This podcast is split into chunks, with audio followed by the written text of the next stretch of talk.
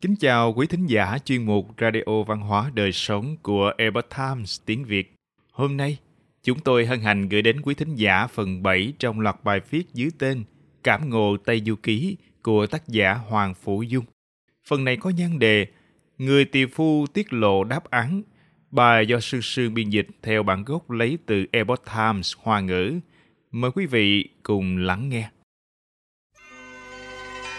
Đường Tăng trải qua khổ nạn ở nước Bảo Tượng, ngộ không quay về, đoàn thỉnh kinh lại bắt đầu khởi sắc. Thầy trò đồng tâm cùng nhau hướng đến Tây Phương. Vì thế các vị thần tiên đã vì thầy trò họ mà tạo nên cảnh sắc mới, có đoạn thơ miêu tả như sau. khinh phong suy liễu lục như ti, giai cảnh tối kham đề.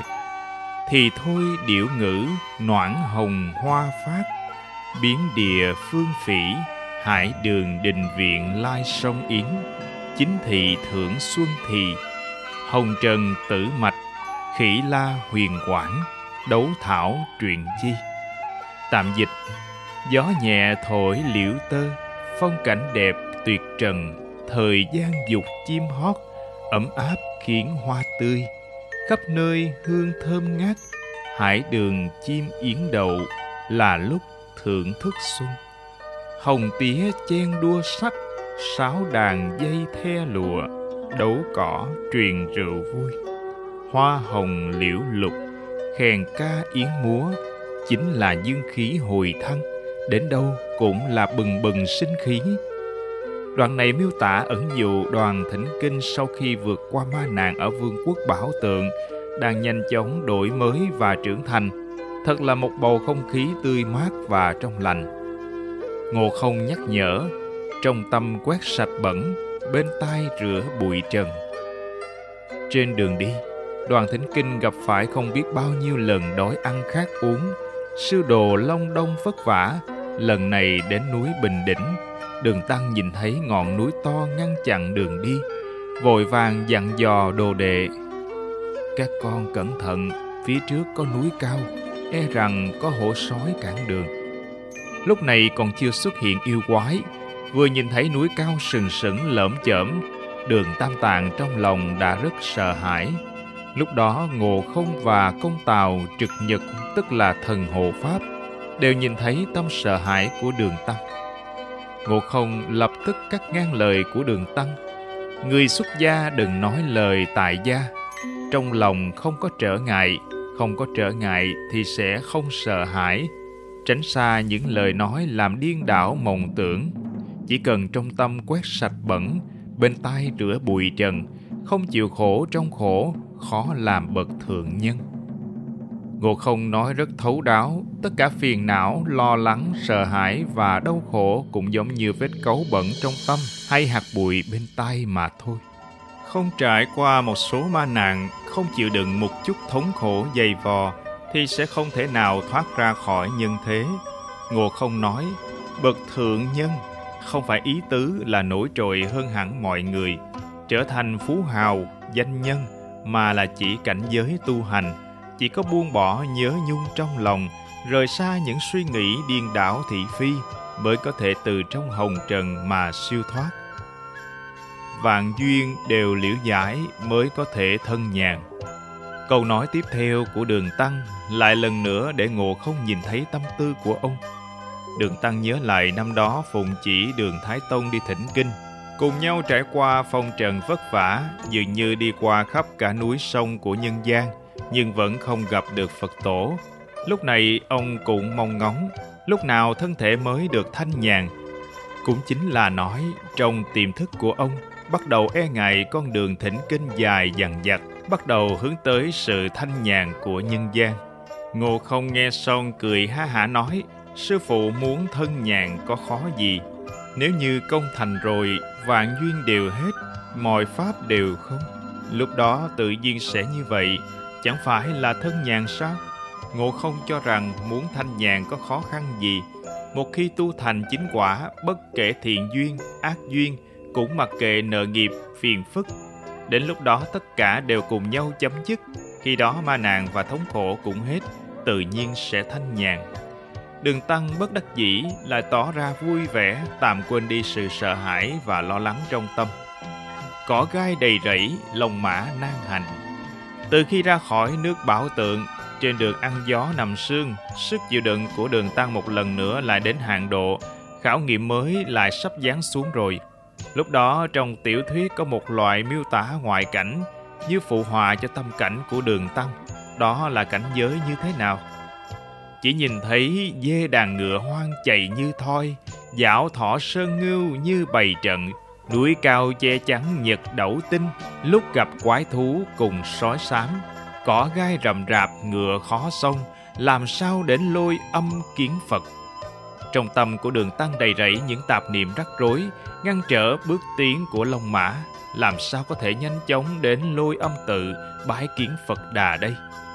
Ngộ không nhìn thấy nhân tâm của đường tăng, công tào trực nhật thần hộ pháp cũng nhìn thấy nhân tâm của đường tăng, vì để nhắc nhở ông không nên vì tạp niệm và tâm sợ hãi mà ngăn cản con đường tiến lên.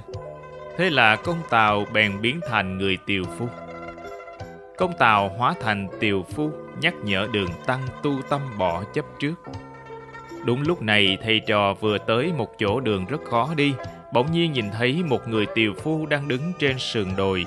Trên tay cầm một chiếc rìu thép sắc bén đang chặt củi khô. Công tàu chọc thẳng vào nỗi sợ hãi của đường tăng và thẳng thừng cảnh cáo. Trong núi này có một bầy yêu ma quỷ quái chuyên ăn thịt những người từ đông sang tây như các ông. Thần hộ pháp chẳng những đã cảnh cáo trước, còn đặc biệt thể hiện rõ một phen nên vượt qua như thế nào. Bài thơ có câu rằng cầm rìu thép mài mau cho bén, củi khô chặt xong bó gọn gàng.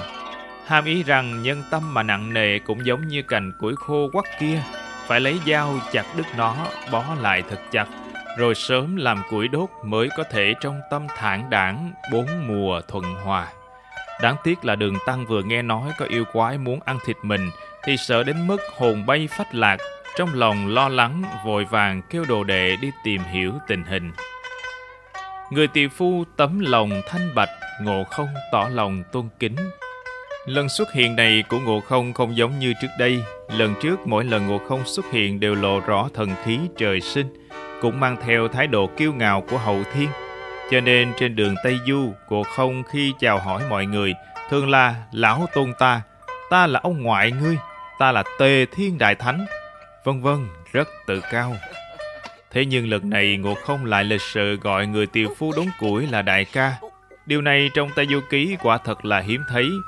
Trong đối đáp của Ngộ Không và người tiều phu sẽ cảm thấy rõ ràng phong thái không giống nhau. Ngộ Không rắn rỏi khí khái mà hấp tấp, người tiều phu trầm ổn từ tốn. Tinh thần người tiều phu là cao quý thanh bạch, ngay cả Ngộ Không cũng cảm nhận được không ngăn nổi cảm xúc kính trọng từ đáy lòng mà gọi ông là đại ca. Người tiều phu chỉ rõ đáp án vượt quan. Nhìn cách ăn mặc của người tiều phu, đầu đội nón lá cũ mềm, trên thân một chiếc áo đen cũ xì, dù là nón lá cũ mềm vẫn dùng che nắng quả lạ kỳ. Áo đen vui với phận rồi quên lo, người như thế quả hiếm ghê. Cầm rìu thép mài mâu cho bén, củi khô chặt xong bó gọn gàng. Trên đầu gánh cả sắc xuân, bốn mùa vẫn cứ thông dong như vậy. Nhìn kìa dáng vẻ thanh nhàn, đúng là chẳng có việc gì bận tâm. Đến già chỉ thuận tự nhiên, thì sao vinh nhục làm gì được ta? Người tỷ phu đội chiếc mũ cũ nát, thân mặc chiếc áo màu đen cũng đã cũ sờn, nhưng con người của ông toát lên một khí chất không màng danh lợi, nhìn thấy trên đầu có cả sắc xuân, dáng vẻ thì thật thanh nhàn. Nhìn ông khiến người ta cảm thấy sự thông dong hòa thuận của bốn mùa xuân hạ thu đông. Trong tâm của ông thản đảng, cảm giác như tất cả đều vượt trên những ham muốn tầm thường. Đoạn miêu tả này cũng ẩn chứa câu trả lời về việc vượt qua của đường tăng.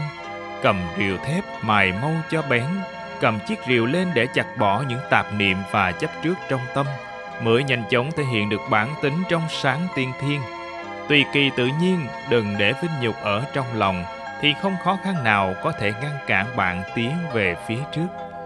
Đáng tiếc là lúc này đường tăng đã không hiểu được sự điểm hóa của thần linh, không kịp thời trừ bỏ tạp niệm và tâm sợ hãi trong lòng, Tiếp theo, đường tăng đã bị đại vương Kim Giác, Ngân Giác bắt đi và việc gặp nạn trên Bình Đỉnh Sơn đã trở thành điều không thể tránh khỏi.